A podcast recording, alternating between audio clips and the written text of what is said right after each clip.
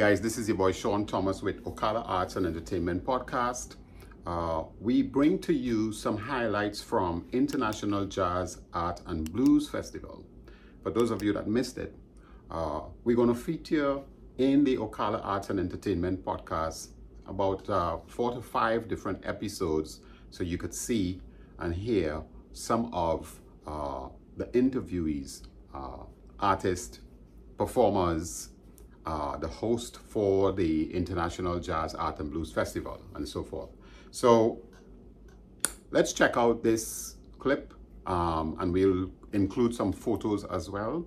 Um, this was the uh, production of SeanTMusic Global LLC, and this is a fundraiser that the Ocala Steel Orchestra uh, began with, which is International Jazz Art and Blues Festival. The funds collected from this event is going towards purchasing steel pan instruments.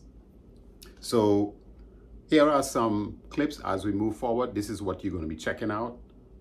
Snippets from the International Jazz Art and Blues Festival. We invited Dr. Carla Maria Jones to host the Ocala Arts and Entertainment podcast. So let's check it out. Hope you enjoy. Here we go. This is gonna be so so good. You got it. Cindy should have gave me some dirt, but since she didn't, I'll, I'll go ahead and work with what I have. So you a blues man? Yeah. All right. What made you be attracted to blues? When I was a kid, uh, there was a AM radio station called WLAC out of Nashville, Tennessee, 1040 on your AM dial. And they would play Muddy Waters, Bo Diddley, Ooh, John Lee stuff. Hooker, James Brown. And I just fell in love with the music. You just fell in love with the blues. nothing better. I wonder if there's a place on your team for me, like you know, I got the blues, baby. I got the blues. That pretty much covers it. That's like That- that every it? blues Am lyric in? ever. Am I in? Really? Oh, okay. You, you have to really and truly believe, and you have to dedicate yourself to it. When everybody else is telling you you can't make a living playing blues music, I've got the blues, baby. there you go. That's. I ain't feeling it yet, but you know what? Tell me about your band. I get to work with the most amazing people. I think we've already met Mr. Sean Thomas, and uh, Sean, all this came out of Sean's brain. We've been working together for uh, quite a while. I love working with Sean, and uh, he put all this together.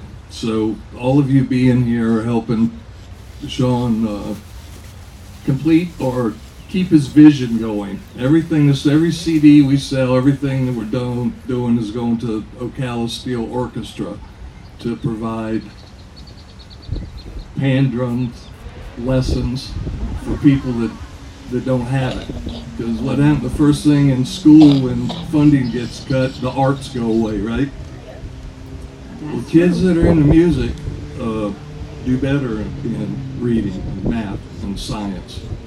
And I guarantee you, everybody that will be playing up on this stage today has some story about somehow how the music saved their life or changed them, or and it's all for the good. And how long have you had the band? This band's been together not even a year. What?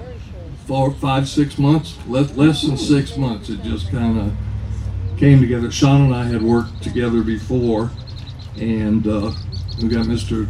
Gary Gary Pope, who I'd worked with before, came into play. He and Sean are the rhythm section. The, right. the secret is it's all about the rhythm section. Ooh, okay. So I'm I've, looking I've never said that over a microphone before, but it really is all about the rhythm section. And I get to work with uh, Greg, the Wolfman, All um, right. on keyboards, and he's a real deal Chicago blues guy. All right. so all of, all of us together put out some good blues music. Well, thank you so much for being here today because I got the blues, baby. Oh, I sounded better now. You are. Uh-huh. Yeah. I feel it. All right. Why don't you hit a note right quick before you leave me? You got it. Hit a note right quick before you leave me. We got to give him something, Okay. something to wait on. All right. Give me the Yeah, microphone then. I'll take the microphone back from you then. Thank you so much, Keith.